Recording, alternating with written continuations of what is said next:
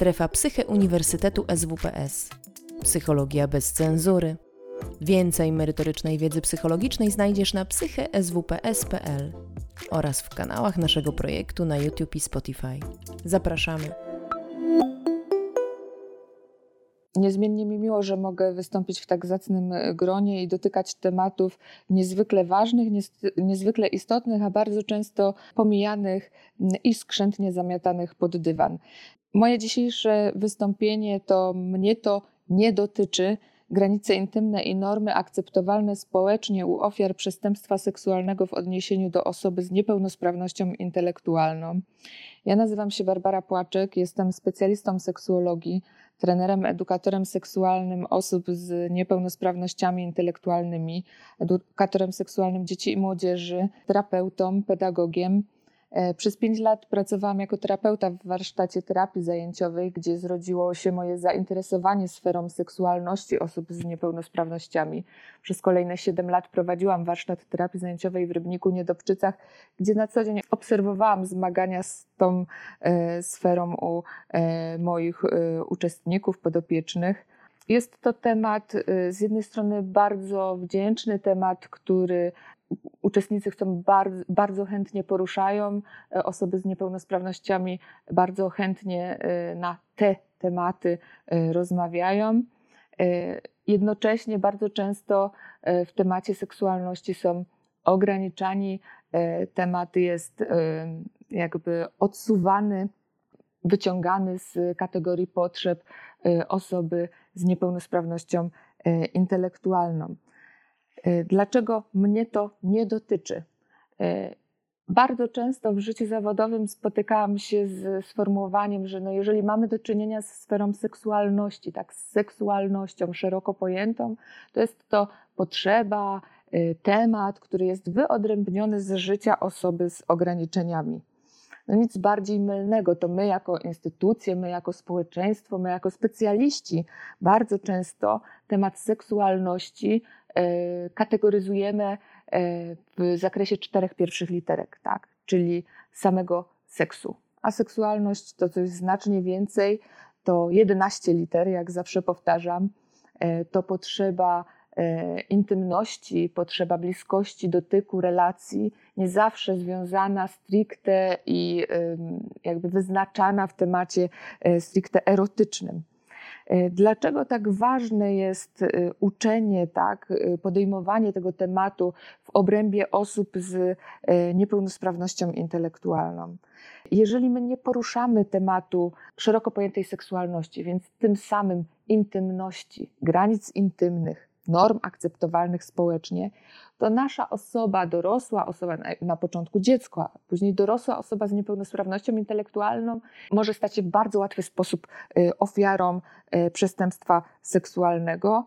Y, w dużej mierze w Polsce i nie tylko w Polsce. Temat ten jest pomijany, sprawy sądowe bardzo często są po prostu zawieszane, odraczane ze względu na na, na to, że no, osoba z niepełnosprawnością intelektualną nigdy nie wiedziała, jakie są granice intymne, nigdy nie potrafiła ich jasno wyznaczać i tym samym jest narażona e, na wszelkiego rodzaju e, niebezpieczeństwa. Przekraczanie tych granic intymnych e, w stronę osób z niepełnosprawnością, bo na pewno mm, dotknę jeszcze tej sfery mm, przesuwania tych granic intymnych, czy przekraczania tych granic intymnych przez same osoby z niepełnosprawnościami, ale jest narażona na te przekraczanie tych granic, dlatego że od początku swojego życia nie jest tych granic uczona, więc wszystkie zachowania w obrębie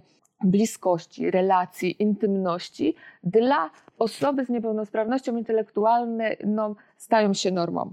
Taki najprostszy przykład, tak, z życia wzięty z e, niedawnego e, szkolenia, e, gdzie mama syna z niepełnosprawnością intelektualną, ze sprzężonym spektrum autyzmu, mówi o tym, że syn notorycznie e, przekracza granice w stosunku do innych osób, tak? chociażby do pani e, w sklepie. Reakcja społeczeństwa w tym momencie, czy reakcja najbliższego otoczenia skupia się na tym, że mówimy tak często, często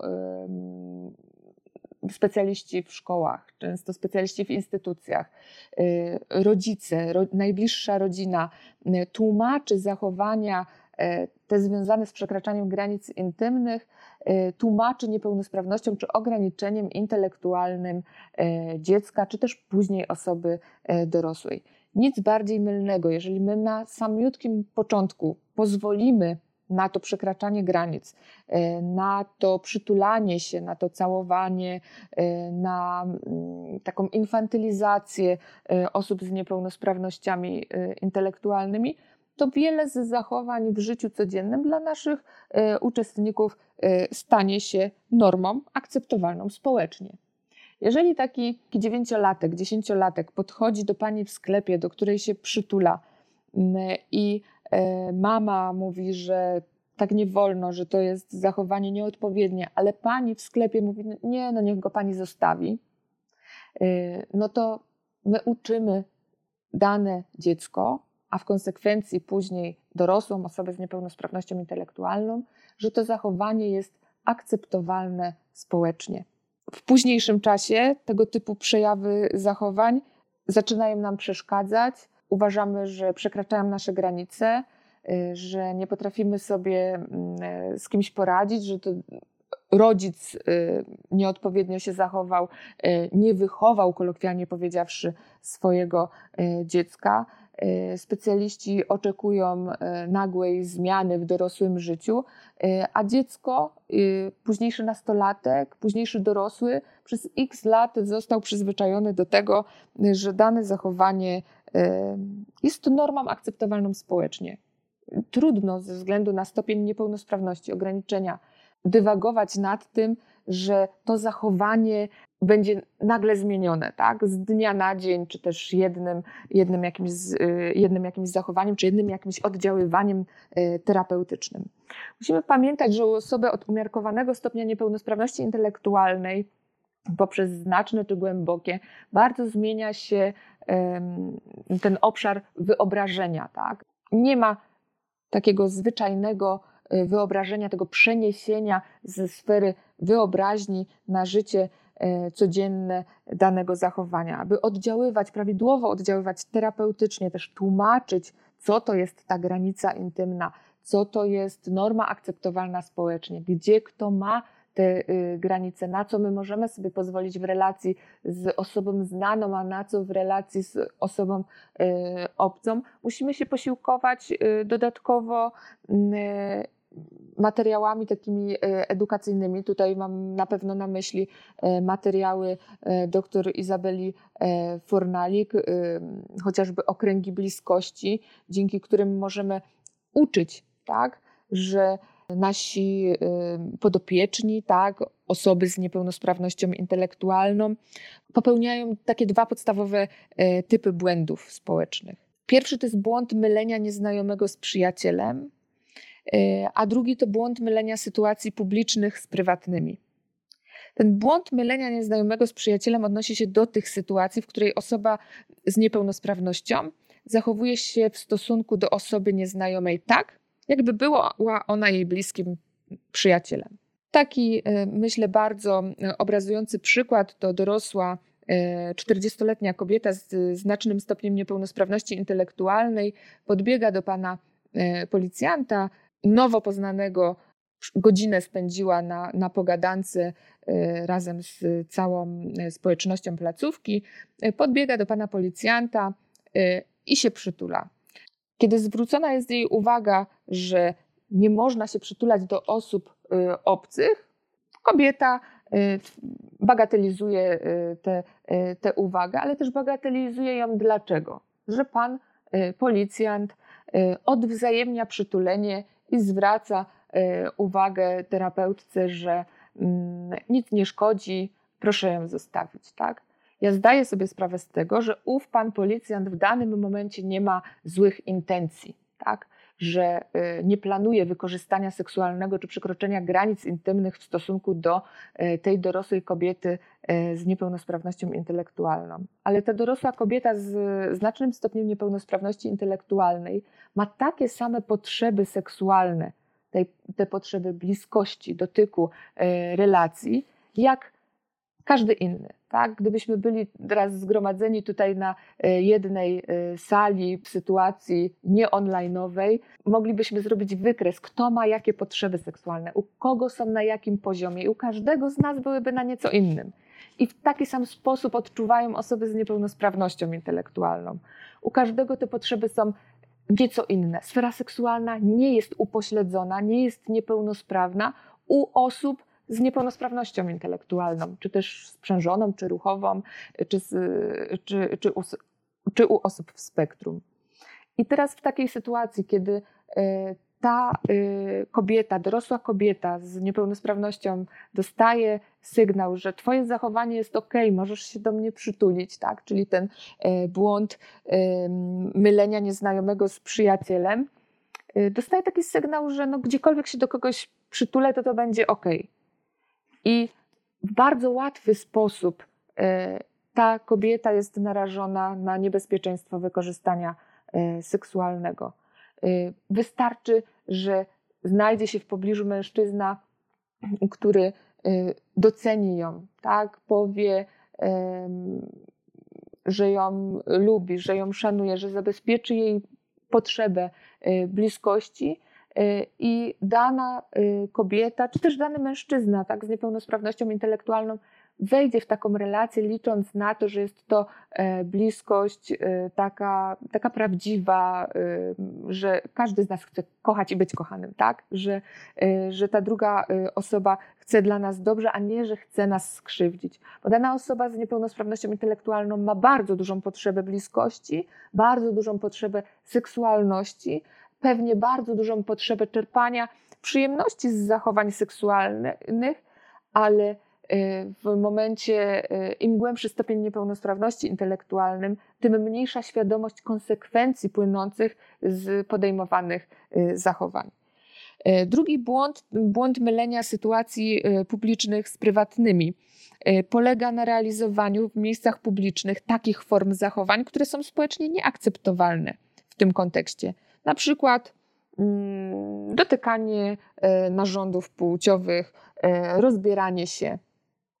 Tutaj bardzo dużą e, rolę stanowi fakt edukacji seksualnej, tak? takiej prawidłowej edukacji i zadbania o to, by prawidłowo wykształciły się okręgi seksualności.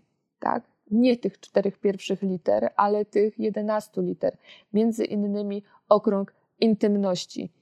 I to pewnie, mm, to pewnie jest jeden z głównych problemów, e, dlaczego osoby z niepełnosprawnością intelektualną stają się ofiarami przestępstwa seksualnego, bo e, u nich bardzo często okrąg intymności po prostu nie istnieje to pewnie bardzo niepopularne teraz i, i wielu y, osobom zdaje sobie z tego sprawę, y, by się y, nie spodobało, ale konferencja ma właśnie łamać stereotypy i pokazywać sprawy takimi, jakimi one są. Dorosłe, z moich obserwacji, badań, wywiadów, tak, jasno wynika, że u dorosłych osób z niepełnosprawnościami okręg intymności praktycznie nigdy się nie wykształca. E, dlaczego? Przez wiele lat żyją w mechanizmie tak zwanych otwartych drzwi. Przykre są rozmowy z dorosłymi osobami z niepełnosprawnościami intelektualnymi, umiarkowanymi, znacznymi, e, gdzie dane osoby same wskazują na to, że do nich do łazienki nikt nie puka do nich do pokoju nikt nie puka.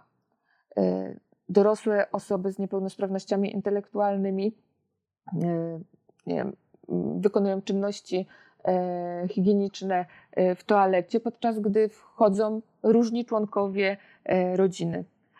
Nie ma zachowanej właśnie tej przestrzeni intymnej.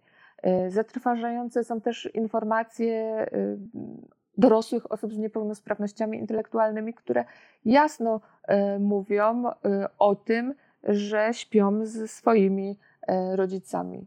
Są to 30, 40, 50 latkowie i mm, jeżeli ktoś mówi mi, co często się zdarza, że to osoby z niepełnosprawnościami przekraczają granice, tak? to oni bardzo często są pokazywani w tym świetle mitu Kuby rozpruwacza, czyli tego, tych bardzo naładowanych Y, seksualnie y, osób, które nie wiedzą, w jaki sposób y, zamanifestować tą swoją seksualność, to ja zawsze pytam w drugą stronę, w jaki sposób są szanowane granice intymne u osób z niepełnosprawnościami.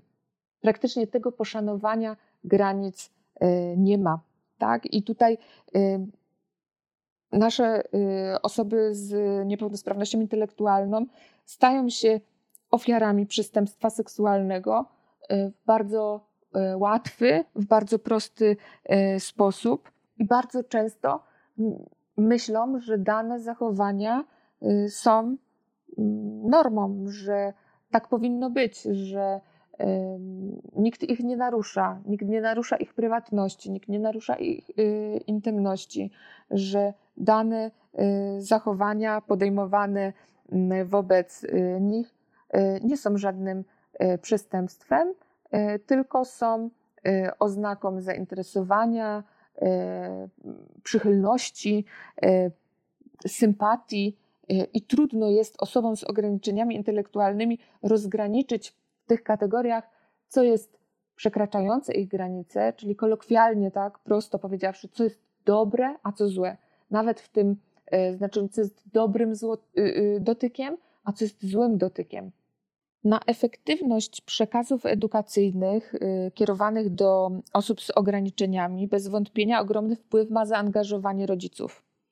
Y, informacje słyszane nie tylko w szkole, w placówce, u specjalistów, ale powtarzane także w domu, ulegają wzmocnieniu.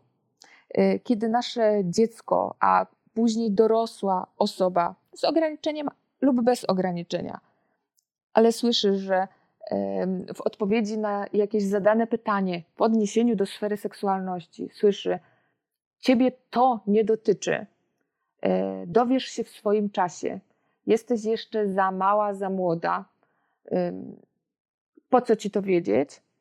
To w konsekwencji, jeżeli ta osoba będzie narażona na przestępstwo seksualne, będzie narażona na przekraczanie e, granic, to nie przyjdzie do danego dorosłego, czy to w domu, czy to w szkole, czy w jakiejkolwiek innej e, placówce e, z swoim problemem, bo będzie miała, czy miał zakodowany taki, taki proces myślowy, że są to tematy, o których się nie rozmawia, że to, tak, czyli to szeroko ta szeroko pojęta, szeroko pojęta, przepraszam, seksualność jest y, tematem, którego lepiej nie dotykać, y, bo mm, dorośli czy też inne osoby nie chcą y, na te tematy z nami rozmawiać. Niezwykle ważna jest spójność tych informacji i spójność tego przekazu. Jeżeli edukujemy tak, w zakresie dobrego, złego dotyku, w zakresie właśnie intymności, E, rozmawiamy, pokazujemy, co to są granice intymne, e, rysujemy osobie z niepełnosprawnością e, okręgi bliskości, o których wspomniałam. Możemy tutaj się posiłkować tablicami magnetycznymi dr Izabeli Fornalik, w których umieszczamy właśnie daną osobę z niepełnosprawnością intelektualną w środku tego koła, a w odróżnieniu na kolory y, zaznaczamy kolejne sfery, właśnie sferę intymności, sferę bliskich relacji, dalszych relacji, osób znanych z widzenia czy osób obcych. Jeżeli y, osoba z niepełnosprawnością intelektualną będzie potrafiła wskazać, tak, y, gdzie jest jej granica, kogo dopuszcza do tej swojej strefy intymnej, z kim może sobie pozwolić na bliższą relację, a gdzie musi być ostrożna w nawiązywaniu y, tych relacji, to nie będzie w taki łatwy sposób narażona na y, te przestępstwa y, seksualne, w konsekwencji na, na to, by, by stać się ofiarą tego przestępstwa seksualnego. Niezwykle ważna jest ta spójność też dlatego, że jeżeli w placówce, w szkole, w gabinecie terapeutycznym osoba z ograniczeniem usłyszy, że dane zachowanie, podejmowanie zachowań masturbacyjnych y, to jest zdrowy przejaw seksualności, ale y, nie należy tych zachowań podejmować chociażby w parku, tak? Albo y, właśnie w szkole, czy też w placówce. To nie są miejsca, gdzie tego typu zachowania są normą akceptowalną społecznie. Ale rozmawiamy tak i terapeutyzujemy i edukujemy e, daną osobę z niepełnosprawnością, czy dane osoby z niepełnosprawnościami, e, że podejmowanie zachowań masturbacyjnych musi być właśnie no, owiane tą e, intymnością, tak, że to jest Twoje ciało, to jest czas tylko dla Ciebie i nikt nie ma prawa w tym uczestniczyć, nie ma prawa łącznie z rodzicem, bo to chciałabym, by głośno wybrzmiało nie ma prawa uczestniczyć w tych y, w podejmowaniu tych y, zachowań, chociażby właśnie y, masturbacyjnych.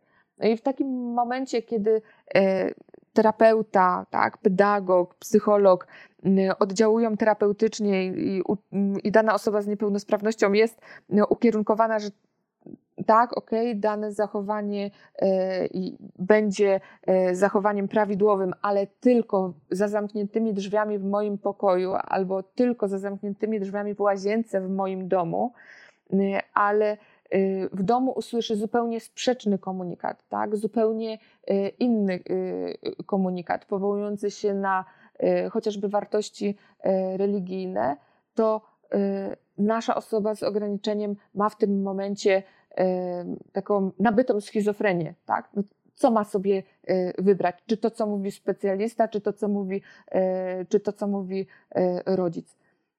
Niezależnie od stopnia niepełnosprawności, i to podkreślę po raz kolejny, nasza osoba z niepełnosprawnością intelektualną ma potrzeby seksualne.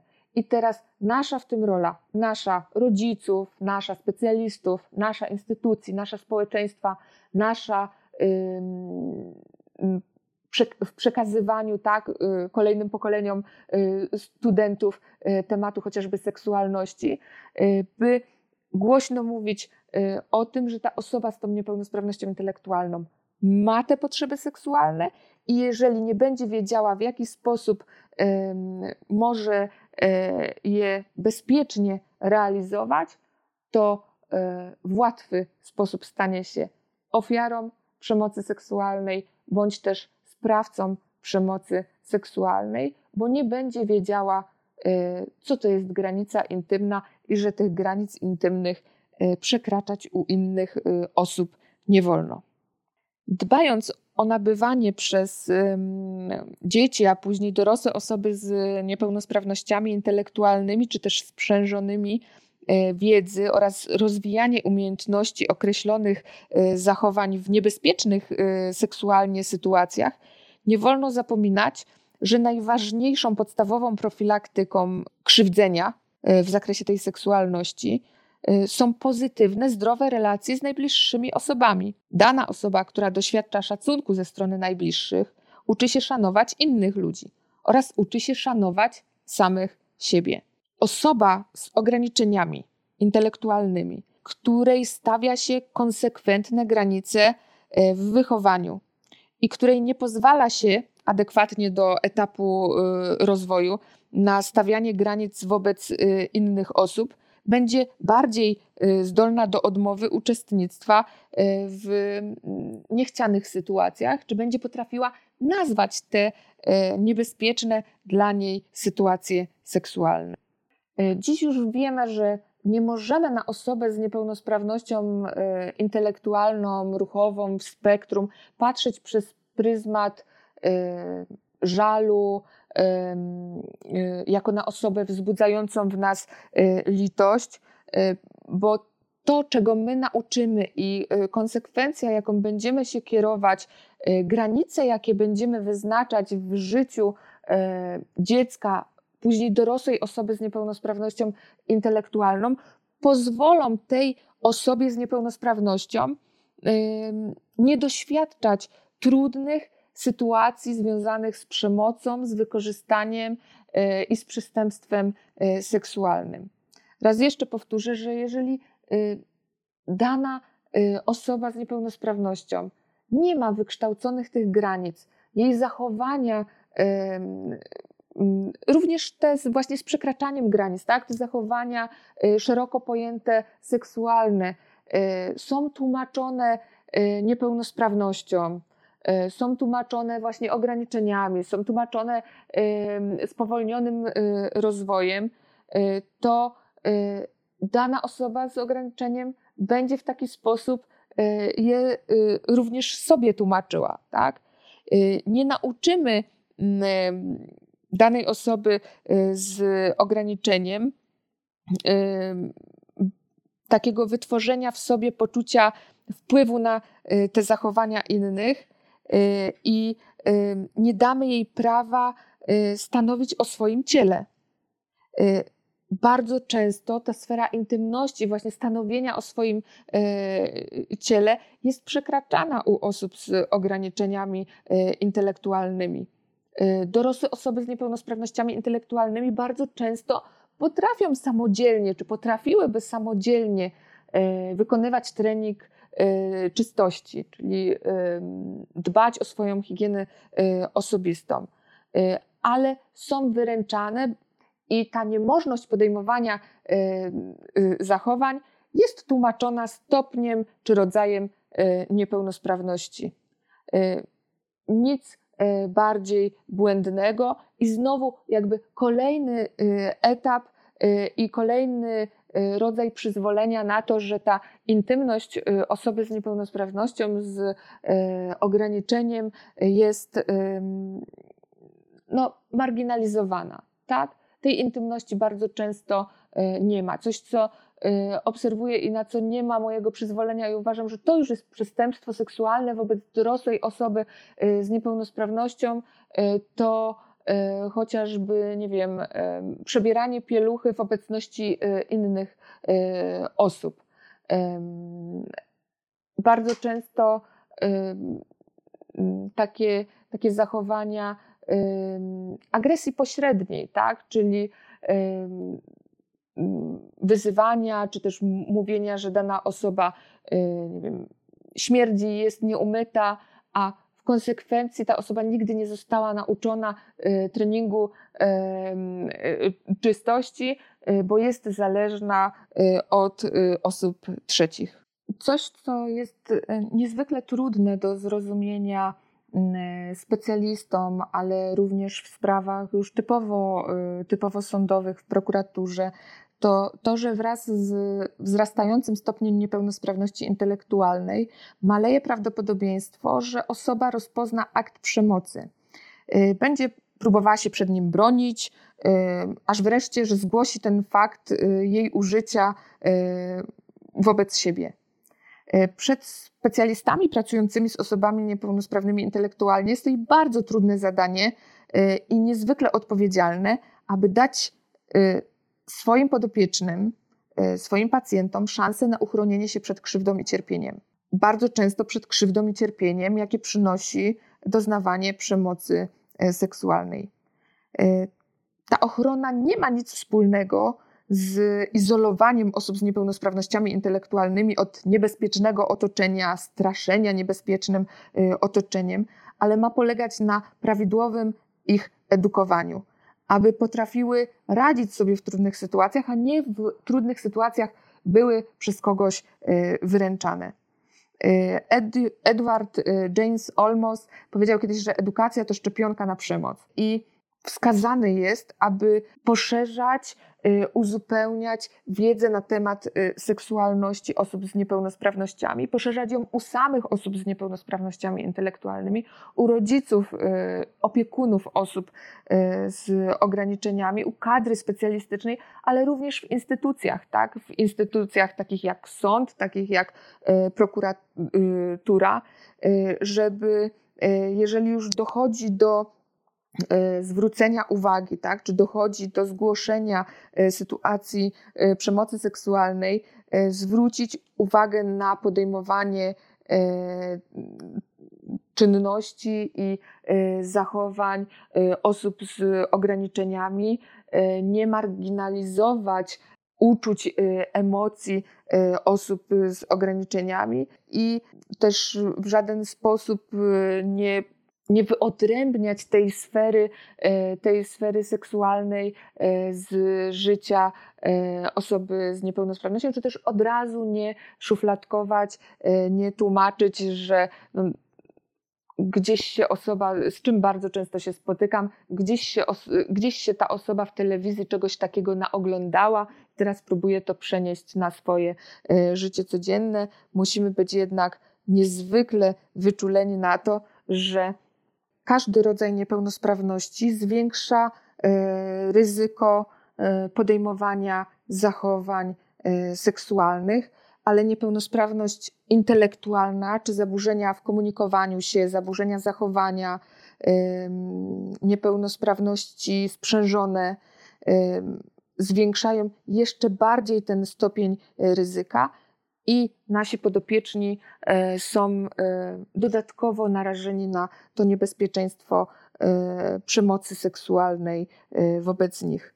Niestety coraz częściej spotykamy się z tym, że mm, zachowania przemocy seksualnej są podejmowane w odniesieniu do osób z ograniczeniami, y, dlatego że chociażby no, nie potrafią zawalczyć o swoje, nie znają, y, nie potrafią wyznaczać y, swoich granic. Musimy tutaj pamiętać, że zgodnie z artykułem 198 wykorzystywanie seksualne bezradności, niepoczytalności